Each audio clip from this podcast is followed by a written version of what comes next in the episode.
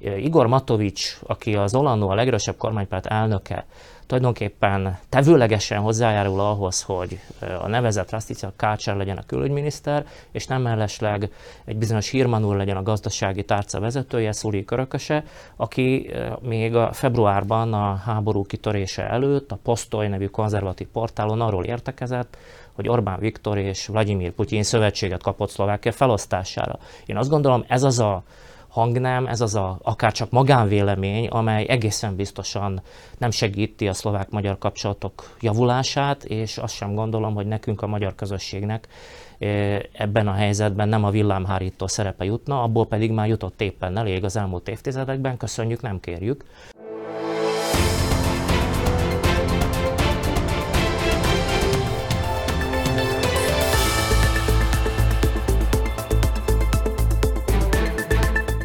Üdvözlöm kedves nézőinket, új adással jelentkezik a Nagyító, a Ma Hét Média család politikai háttérműsora. Vendégeink ezúttal is Hajtman Gábor és Kolák Zsolt, szerbusztok! Szerbusztok, köszöntöm a kedves nézőket! Én is köszöntöm a kedves nézőket!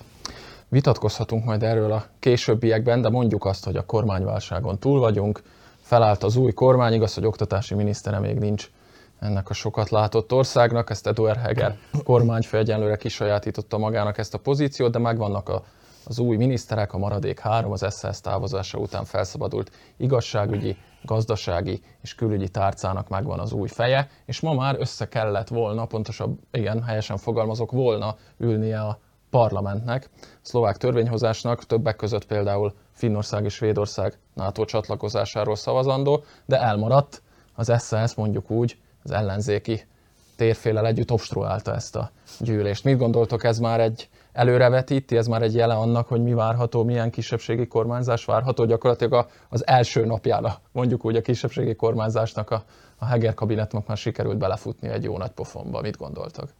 Hát én két utólagos reakciót hoznék most ide. Az egyik Grendel Gábori, a parlament alelnökéjé, aki azt mondta, hogy hát kégül is kiderült, hogy kisebbségben vagyunk, a parlamentben is. És hát még azt is hozzátette, hogy wow, hát igen, szóval rájöttünk arra, rájöttek arra, hogy valóban kisebbségbe kerültek.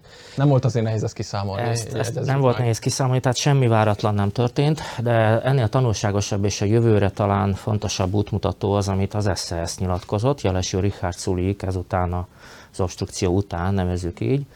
Ők azt mondták, hogy most megmutatták, hogy nélkülük a kormánykoalíció maradék három pártja képtelen biztosítani a parlamenti többséget, tehát tulajdonképpen demonstrálták ezt a helyzetet. Akkor ez egy ilyen viszont, politikai... Bocsánat, igen? Még csak annyit, hogy a következőkre nézve viszont ígéretet tettek, hogy hát nem fogják akadályozni a parlament működését, valószínűleg azzal is számoltak, hogy az embereknek ebből egy idő után elegük lesz, és akkor majd az ezt uh-huh. kérik számon, hogy hát miért nem hagyják már működni a törvényhozás menetét, végül is ott az emberekről döntenek, még ez ilyen hangzatos dolog itt Szlovákiában, ahol a pártok nevükben viselik ezeket a demagóg címkéket, úgy, mint egyszerű emberek, meg az emberekért, meg, meg család vagyunk. Meg család szóval sorolhatjuk. Szerintem a politikának nem a szebbik arcát láttuk most az elmúlt napokban, de hát azt gondolom, hogy ez már senkit nem lett meg Szlovákiában. Szomorú, amikor ilyen, ilyen helyzeteket kell elemeznünk, ezeket már inkább elleneznénk. Bocsánat, hát különösen annak fényében szomorú, hogy egy ilyen példátlan gazdasági válság és recesszió elé nézünk, ki tudja, hogy lesz a télen mivel fűtenünk, közben arról kell beszélnünk itt a, az elemző műsorban, hogy mondjuk Richard Szulikék ez a mai húzása, ez mennyire volt politikai üzenet. Zsolt úgy fogalmazott, hogy abszolút Gábor, te mit gondolsz? Én is, én is azt mondom, hogy ez egy politikai üzenet, sőt egy ilyen válaszreakció volt az Olanonak, hogy na hát, hogyha nem váltottátok le a az elnökötöket, tehát Igor Matovics, hát akkor itt van az eredménye, és Szólikék ugye megmutatják azt, hogy bizony, nélkülük nem lehet kormányozni, és még a kisebbségi kormányzás is nehézségekkel jár, hogy láttuk, és szerintem nem ez lesz a legrosszabb forgatókönyv, itt még azért szerintem lesznek hasonló obstrukciók, illetve problémák, és hát az ellenzék is most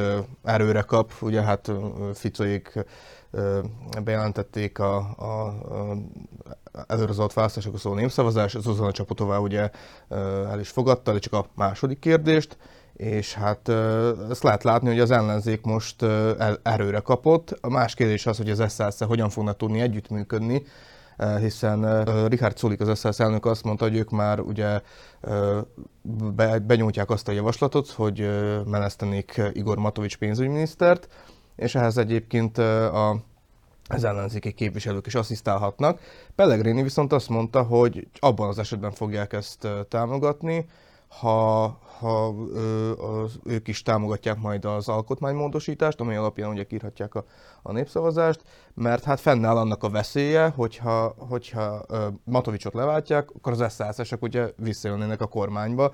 Ezt nem tudjuk, de vannak ilyen, ilyen találgatások, úgyhogy az SZSZ, én még nem mondanám ellenzéki pártnak, ilyen, ilyen, ilyen libegő, ö, vagy hát se kormánypárt, se ellenzéki párt, úgyhogy még szerintem ők kivárnak, mert ez még egy ilyen komoly taktikai játék. Mit gondoltok, forró ősz elé nézünk, vagy ez csak egy ilyen néhány hétig tartó ilyen átmeneti interregnum állapot, és az SZSZ aztán végül is megtalálja a maga helyét a parlamentbe. Mennyire számíthatunk a közeljövőben, vagy mondjuk a következő hónapokban hasonló konfliktusokra? Hát azt ugye látjuk, hogy az időjóslás az következményekkel jár, akár ha a politikára gondolunk. Ellenben itt nem nehéz megjósolni, hogy forró ősz lesz. Uh-huh. Tehát erre akár a meteorológus diplomát is rá lehetne tenni. Sajnos, azt kell mondjam.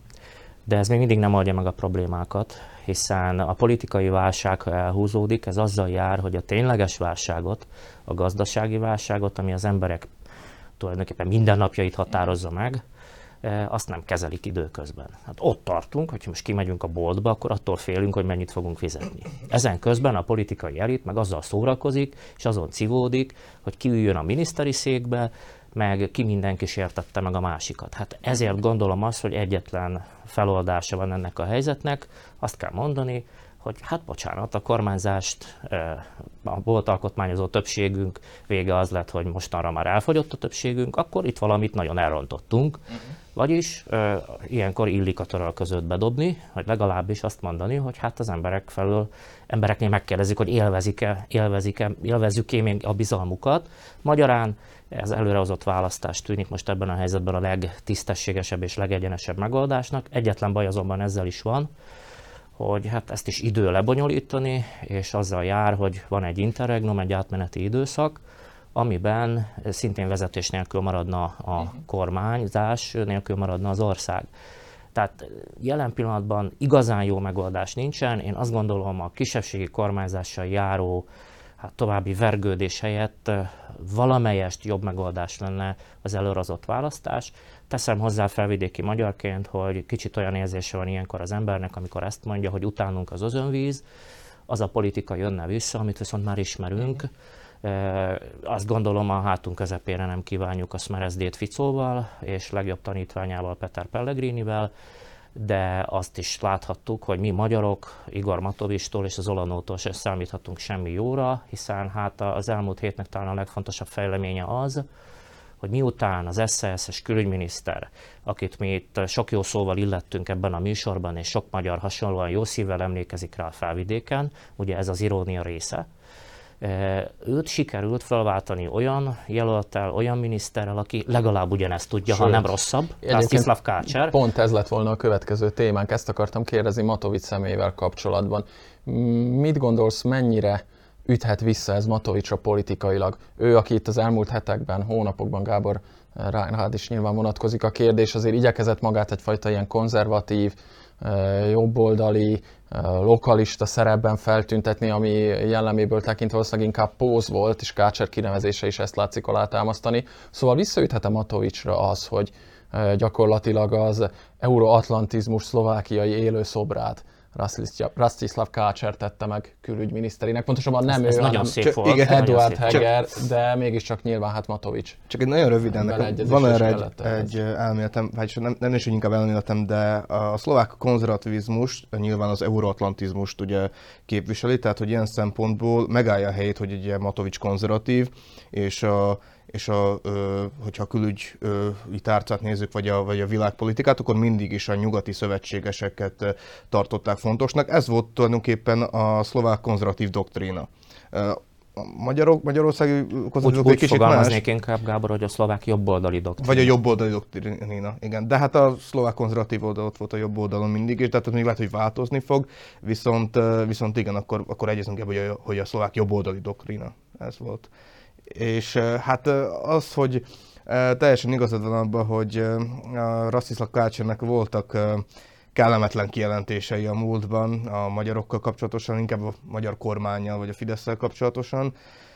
Reméljük, hogy ha külügyminiszter lesz, akkor ezeket nem fogja megismételni, és mérsékelni fogja a, a, kijelentéseit, bár nekem mindig ideális képeim vannak ezekről, aztán mindig megcáfolják többen, hogy nincs igazam. Hát remélem, hogy, hogy igazam lesz, és egy kicsit visszafogja magát Rastislav Kácser. Szerintem a, elsősorban az orosz-ukrán konfliktusban ugye megpróbálja majd azt a vonalat vinni, amit az elődje Ivan Korcsok. Hát azért az optimizmus szerintem annyira itt nem indokolt, hiszen bár sok mindent el lehetett mondani Korcsokról, azt, hogy a diplomáciát, csinyák ne tanulta volna ki, azt nem igazán. Tehát az éles, sértő megnyilatkozások nem jellemezték az előző évek magyar-szlovák politikáját, inkább a mondjuk így a diplomáciai üzenetbe csomagolt nagyon éles üzenetek. Ezeket láthattuk. Hát lehet, hogy itt a személyiség is jobban ki fog ütközni, és ez még inkább beárnyékolhatja, megterhelheti a két oldalú viszonyt és nem gondolom, hogy nekünk felvidéki magyaroknak ebben különösen üdvözlendő dolog lenne, bár igazából most itt nehéz jósatokba bocsátkozni, hogy ez a kisebbségi kormány meddig húzza ki. Vélhetően most már azért kijelenthetjük, hogy a ciklus nem fogják kitölteni, de hát akárhogy is számoljuk, osztjuk, szorozzuk, legközelebb reálisan elorzott választást valamikor jövő ősszel lehet majd tartani, tehát egy évet úgy jó eséllyel együtt kell élnünk ezzel a kormányal, tehát azért mégsem mindegy teljesen. Hozzáteszem, hogy azért ez egy valamiféle erős üzenet felénk magyarok felé. Ugye sok magyar szerintem illúzió volt már akkor is, de a bizalmát helyezte abba, hogy a konzervatív oldaltól, a szlovák konzervatív oldaltól hát kaphatunk olyan... Hogy nevesítsük, bocsánat, Matovicstól kaphatunk Akár olyan. Matovicsot is, meg, hiszen tulajdonképpen ez egy egyszemélyes van show, ez a játék, amit itt látunk. Tehát ott tőle a közösségünk kaphat akár többletjogokat is, vagy hát olyan, olyan eszmei rokonságot, ami, ami egy közös alap a politizáláshoz. Nos hát ez, hogy Igor Matovics, aki az Olano a legerősebb kormánypárt elnöke, tulajdonképpen tevőlegesen hozzájárul ahhoz, hogy a nevezett Rastica Kácsár legyen a külügyminiszter, és nem mellesleg egy bizonyos Hirman úr legyen a gazdasági tárca vezetője, Szuli Körököse, aki még a februárban a háború kitörése előtt a Posztoly nevű konzervatív portálon arról értekezett, hogy Orbán Viktor és Vladimir Putyin szövetséget kapott Szlovákia felosztására. Én azt gondolom, ez az a hangnám, ez az a akár csak magánvélemény, amely egészen biztosan nem segíti a szlovák-magyar kapcsolatok javulását, és azt sem gondolom, hogy nekünk a magyar közösségnek eh, ebben a helyzetben nem a villámhárító szerepe jutna, abból pedig már jutott éppen elég az elmúlt évtizedekben, köszönjük, nem kérjük. Tehát alapvetően ez egy nagyon-nagyon rossz üzenet, és azt gondolom, hogy tanulságokkal szolgál azok számára is, akik ebben a politikában uh-huh. hittek, hogy ez, ez esetleg követhető út, és nem mellesleg lecke a magyar érdekképviseletnek, a szövetségre, hogy, szövetségnek, hogy végre emberelje meg magát és mondjon valamit, vagy fehéret, vagy feketét, de a szürke az ritkán szerencsés a választók felé az üzenetként. És ha már a választóknál tartunk, idén is választási évet írunk, 2020 februárja után újra választásokat rendeznek Szlovákiában. Most először, ugye ezt most már állandóan elmondjuk közmondásosan, az önkormányzati és a megyei választásokat egyszerre rendezik meg 2022. október 29-én. És itt jön képben nyilván innen is a téma, a Magyar Párt, a szövetség, amelynek egyfajta ilyen tűzkeresztsége, tűzpróbája lesz ez a, a választás. Létének értelmét is tulajdonképpen megalapozhatja és alátámaszthatja egy jól sikerült, mind megyeileg, mind önkormányzatilag sikeres szereplés, ugyanakkor politikailag, ha kudarcos a választás a párt számára, azért elég erős ösztönzés lehet a rosszabb utak felé is. Mielőtt erre rátérnénk, azt szeretném tőletek kérdezni, Gábor, hozzád fordulok, van-e jelentősége szerinted annak, hogy egyszerre rendezik meg a megyei és az önkormányzati választást egy napon, gondolok itt akár a részvétel szempontjából? Igen, van jelentősége, ugyanis, hogyha megfigyeljük az elmúlt években a megyei választásokon rendszerint alacsony volt a részvétel, így most, hogyha össze lesz vonva, akkor ugye több pénzt is meg, tudnak spórol, meg tud spórolni az állam, és hát ugye... Igen, ezzel ér a kormány, ugye, illetve hát a a Ez még egyébként vezetés. ugye a, a Hát ilyen erővel akár előrehozott választást is tarthatunk. Igen, össze. a napon, sőt, megválaszthatnánk előre az LP képviselőt, És- és akkor minden- legyünk túl rajta. és akkor minden De én itt elsősorban a magyar eredményre gondoltam nyilván. Hát a, a helyhatósági választásokon ugye a, a magyar pártok mindig jól szoktak szerepelni, tehát, tehát az MKP az, az kimag- kimagaslóan szerepelt, a, mind ugye az önkormányzati választásokon is, és a megyei választásokon is, és hát ugye most már megalakult a, a szövetség, így még erősebb magyar képviselet lehet mind a megyékben, mint például az önkormányzatokban. Itt a szövetségen fog múlni az, hogy, hogy milyen lesz a kampány, és mennyire tudják ugye összehangolni. Ha a megyei választásokról beszélünk, akkor ki kell emelni azt, hogy Nyitra megyében, illetve Nagyszombat megyében is ugye önálló megye elnökjelöltet indít a, a szövetség, Nyitra megyében Csenger Timor szebélyében, és Nagyszombat megyében pedig Berényi József lesz az, aki illetve hát ez az utóbbi egyenlőre így áll, de fogunk még erről beszélgetni majd, hogy mi lesz ennek a vége. De a kérdésemmel inkább arra akartam utalni, és Zsolt, akkor hozzád fordulok. Nem képzelhető el esetleg, hogy gyengébb eredményt érnek el a magyar pártok, a magyar politikusok, hiszen vélhetően nagyobb lesz a részvétel a megyei választáson, hiszen ha belegondolunk, az önkormányzati választások mindig több embert vonzanak, érdekli az embereket, hogy ki lesz a polgármesterük, ki lesz az önkormányzati képviselők, és ha már ott vagyok, akkor azt a másik, éppen most nem tudom, hogy kék színű lesz, de emlékszem, hogy megkülönböztetik majd a szavazólapokat színnel egymástól, akkor már a megyére is, ahova egyébként el sem mentem volna, bekeretezem épp azt a pártot, vagy azokat a szlovák képviselőket. Ez nyilván Nagyszombat megyében, Nyitra megyében, és hát valamelyes Besztercebánya, Besztercebánya megyében lesz jelentős. Tehát az a megyei képviselet, az az erős megyei magyar képviselet, ami most megvan, ha jól emlékszem, 13 képviselővel nem kerül-e veszélybe azzal, hogy az önkormányzati választásokkal egyszerre rendezik a megyeit is? Hát erre két válaszom van. Az egyik az, hogy mozgósítási kérdés, ugyanúgy a magyar érdekképviselet is mozgósíthat. A másik pedig az, hogy a Dunaszerdai járásban többségben van a magyarság, tehát itt igazából el kell vinni az urnákhoz az embereket, és meg kell őrizni a pozíciókat. Nyilván a Nagyszombat megyéről szólva a galántai járás ott, ahol éles a verseny, de el ne felejtsük, annyiban speciális a megyei és az önkormányzati választás is, hogy itt személyekről döntenek a választópolgárok, és a beágyazott személyeket jelöl a szövetség, ahogy ez megtörtént a Nagyszombat megyei elnökjelölt tekintetében mindenképpen, akkor ez hozhat a konyhára, és sok szempontból másodlagos is, hogy, hogy a szövetség, mint húzóerő mennyire jelenik meg. Uh-huh. Ebben bizakodhatunk tulajdonképpen. Tehát egyének, karakterek Így küzdelme van. lehet hát ez a választás? Abszolút. Az önkormányzat és a megyei választás az inkább az egyének küzdelme, mint a pártok küzdelme. Természetesen azért nem lehet elengedni azt, hogy a pártnak is ez egy ez egy tűzkeresztség, ahogy fogalmaztál, vagy hát inkább talán ugródeszkának Ugródeszka. nevezném. Uh-huh. Olyan szempontból, hogy egy sikeres eredmény, amiben a politikusok beletették a maguk munkáját, maguk személyiségét, az a párt javára is kamatozhat.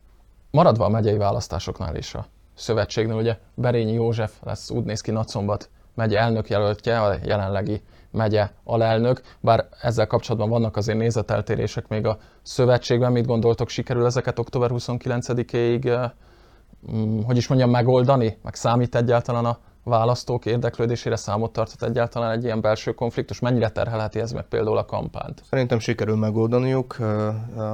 Legutóbb ugye olvastam, hogy a, a Heat platform, a szövetségből a Heat platform és az összefogás platform elnökei azt mondták, hogy ez miatt ugye nem fog felbomlani a párt, de hogy, hogy ezt a kérdést meg kell beszélniük, és hát hogy az zárt ajtók mögött, mindegy ugye egy, egy gyűjtőpártnak, ugye egységes gyűjtőpártnak ezeket a kérdéseket meg kell oldani. Jövőben ugye a szövetségnek figyelnie kell arra, hogy ilyen hasonló helyzetek ne forduljanak elő, és hogyha valamilyen problémák vannak, akkor ne a sajtóba kommunikálják, hanem a zárt ajtók között ugye beszéljék meg. Ezt egyébként a szlovák kormánypártok is Hát ott a negatív, a negatív elrettentő példa a, a szlovák kormány. Hát reméljük, hogy ott ilyen súlyos konfliktusokra nem kerül sor, nem mélyül el ennyire az ellentét, nincs is ennek egyébként jele szerencsére. Minden esetre indul a kampány, hát most már megjelentek a, a ahogy autózom leggyakrabban itt a 63-as út mentén a csallók közön, most már látni a szövetség plakátjait. Nem ők kezdték ugyan a politikai pártok közül elsőként a billboardozást most az aktuális időszakra, de azért még, még talán nagyon az elején vagyunk a kampánynak. Más pártok tömegével még nem jelentek meg az utak mellett. Viszkupics megye elnök plakátjait látni még itt-ott. Milyen kampányra számíthatunk szerinted, Zsolt? Itt mennyire fogja rányomni például a bélyegét az, hogy hát egy ilyen példátlan energiaválság van előttünk, mindeközben az önkormányzatok pedig folyamatosan tiltakoznak a kormánynál a segítség elmaradása miatt. Tehát duplán politikai jellegű is lehet ez a, ez a választás. Szerintem a kampányt is befolyásolni fogja, hogy most egy ilyen új helyzet van, egy mm. időben rendezik a megyei és az önkormányzati választást, vagyis az önkormányzati témákba is bekerülhetnek országos ügyek, mm. hiszen lehetősége van a pártoknak, jelesül a szövetségnek is egy országos kampányt fölépíteni, akár ezen keresztül, a szociális válságon keresztül, ami meghatározza a mindennapjainkat, tehát lehet egy ellenpontot képezni azzal szemben, amit láttunk a kormányzati oldalról, azt a tehetetlenkedés, szerencsétlenkedés, cirkuszt. Ezzel szemben lehet hát egyértelmű, világos, határozott üzeneteket megfogalmazni az embereknek, és ezt ráadásul ezek az ígéretek, ezek számon is kérhetők. Ez nem az, hogy holnap bekerülök a parlamentbe és kormánytényező leszek, hanem azt Igen. ígérem, hogy képviselő leszek és polgármester leszek, akinek felelőssége lesz részben folytatni az ügyeket, akit ugye már korábban megbíztak a választók, vagy akár az újonnan jelölt polgármester jelöltek, akik, akik ha sikerrel veszik az akadályt, akkor hamarosan bizonyíthatnak. Igen. Tehát itt igazából olyan ígéreteket lehet tenni a választóknak, amit be is lehet tartani. Csak egyetlen apró megjegyzés, és megyünk aztán a záró témánkra. Múltkor olvastam, ez nagyon érdekes. A szövetségnek már 80 polgármestere van a következő választási Hogyne, ciklusra. Valahol nincsenek, ciklusra, valahol nem ugyanis, velük szemben. Így van, ugyanis nincsenek ellenjelöltek, és hát formasága az önkormányzati választás. Ahol polgármestert választunk, ott megyei képviselőket is választunk. Persze. Tehát cseppet sem mindegy, hogy mennyien mennek el választani egy adott községben, ahol már lefutott a választás ilyen szempontból, hiszen a magyar közösség szempontjából legalább ennyire fontos a megyei képviselet is, tehát nehogy azt érezze a kedves választó, hogy a polgármester már biztos, ezért már el sem kell menni szavazni, el kell menni az urnákhoz, és, és segíteni kell a megyei képviselőjelölteket, nem mellesleg a megyei elnökjelölteket, és azt gondolom, hogy erre is figyelni kell majd a kampánystratégáknak, hogy ne közvetítsenek ilyen üzeneteket, hogy lefutott Igen. lenne bizonyos helyzetekben és a választás. Mondjuk el itt a kedves nézőknek, hogy a következő hetekben a magyar megyeelnök jelölteket meg fogjuk szólaltatni úgy a lapunkban, mint itt videós beszélgetés formájában, tehát a stúdiumban várjuk majd Berényi Józsefet, Nagyszombat megye jelöltjét és Nyitra megye jelöltjét, Csenger Tibort is. A következő hetekben sor kerül ezekre a beszélgetésekre, és akkor most itt tegyünk egy Tessék, Gábor, még, még egy, még, még egy hozzászólás, hogy mely pártok szerepelhetnek jól ugye a, a, ezeken a regionális választásokon, mind a megyei, mind az önkormányzati választásokon.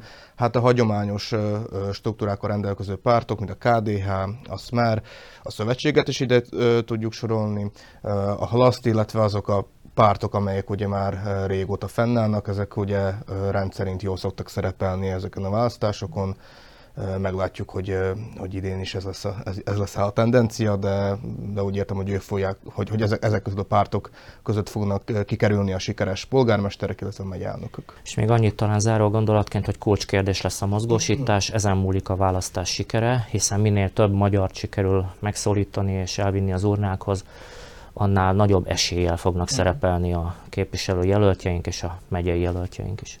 Utolsó témánkra térjünk át, hát muszáj beszélnünk még az orosz-ukrán háborúról, hiszen itt a legutóbbi adás óta, ugye múlt hét csütörtök azért történtek érdekes dolgok, az akkor mi még eh, csütörtökön itt Kocú László kollégánkkal a stúdiókban még csak eh, figyeltük az északkeleten, Harkiv környékén kibontakozó ukrán ellentámadást, ma már látszik a hétvégén, ezt teljesen bizonyossá vált, hogy hát mondjuk így talán, hogy meglepő sikert ért el az ukrán hadsereg, több ezer négyzetkilométernyi területet foglaltak vissza abból, amit az oroszok február 24-e óta megszállva tartottak. Hogy aztán ennek mi lesz a kifutása, nyilván az egy másik kérdés, és beszélhetünk erről is, hogy mennyire tartós ez a, ez a siker, és milyen következményei lehetnek egy ilyen ukrán sikernek. De akkor nagyon röviden foglaljuk azért össze, mit gondoltok, mi várható itt a következő hetekben az ukrán hadsereg előretörése folytatódhat-e, vagy pedig durvul a háború és egy következő újabb szakasza köszönt be azzal, hogy egy ilyen komoly ukrán sikert talán példátlan a háború eddigi történetében Ugye zajlott le a szemünk Az előtt. eszkalációt kizárni nem lehet nyilván, de önmagában már a háború kitörése is egy észszerűtlen dolog volt. Tehát gyakorlatilag február 24-e óta irracionális dolgok történnek sorban-sorban, egymás után. De hát ugye Oroszország most egy szorult helyzetbe került, tehát ez veti fel azt a lehetőséget, hogy most valamilyen módon kiterjeszteni a háborút, vagy akár nukleáris fegyvereket vetne be, mint néhányan ezt megjegyzik. Nyilván ezek a forgatókönyvek nem teljesen kizártak, de, de tulajdonképpen most nem mennék ennyire messzire. Uh-huh. Azt gondolom, hogy érdemesebb most ezt ukrán szemmel megvizsgálni. Ukrajna szempontjából égető fontosságú volt egy katonai siker. Hiszen, Miért? Hiszen egyre inkább érezhető volt az a fáradtság az európai és az Egyesült Államokban a közvéleményben, ami az ukrajnai háborút kísérte, és egyre inkább az a veszély fenyegetett, hogy elfordulnak Ukrajnától. Mármint a figyelem elfordul, és a támogatások, amelyek tulajdonképpen garantálják az ukrán, ukrán állam működését, anélkül, ahogy múltkor is fogalmaztam, három nap és vége a háborúnak.